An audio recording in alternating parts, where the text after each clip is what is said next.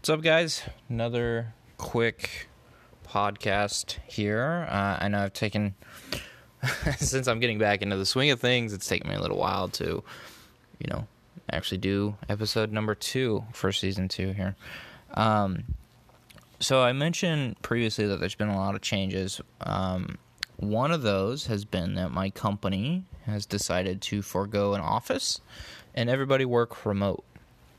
Um, I've done this once before, but I was it was like really early days at a, at a startup, and we ran out of funding after like ten months, I think. So it was really only ten months that I was able to do working remotely. But needless to say, I'm pretty excited about this. Um, things have changed from the last time till now, so I have my own house which now gives me enough space to have like an office so I can have a dedicated working space.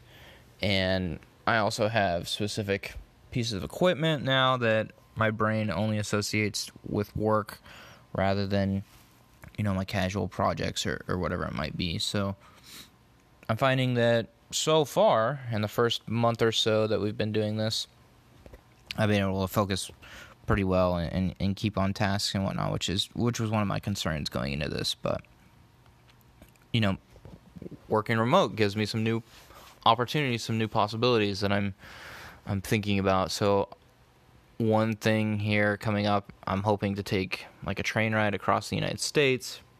I'm a big Arsenal fan, so I might go to London for a while, like rent a flat or something, and maybe see if I can catch a couple matches um, or just go like couch surfing with some friends. Um,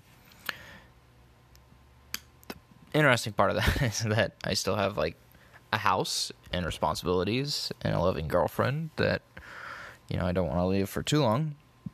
But I think my whole life I've just been so focused on these goals of you know when I was in school trying to learn as much as possible and, and get my good grades and then get my degree to working to trying to like save enough money that I can provide for myself that I haven't really taken some time to actually enjoy life like most people. And maybe maybe that's an okay thing. But I'm thinking maybe now this remote life can give me some opportunity to to kind of pursue some of those dreams that I have of traveling the world, seeing different parts and cultures that people have. But we'll see. Um, so yeah, this is the first month or so of doing remote work. I'm loving it so far. Um, and we'll see we'll see how it goes.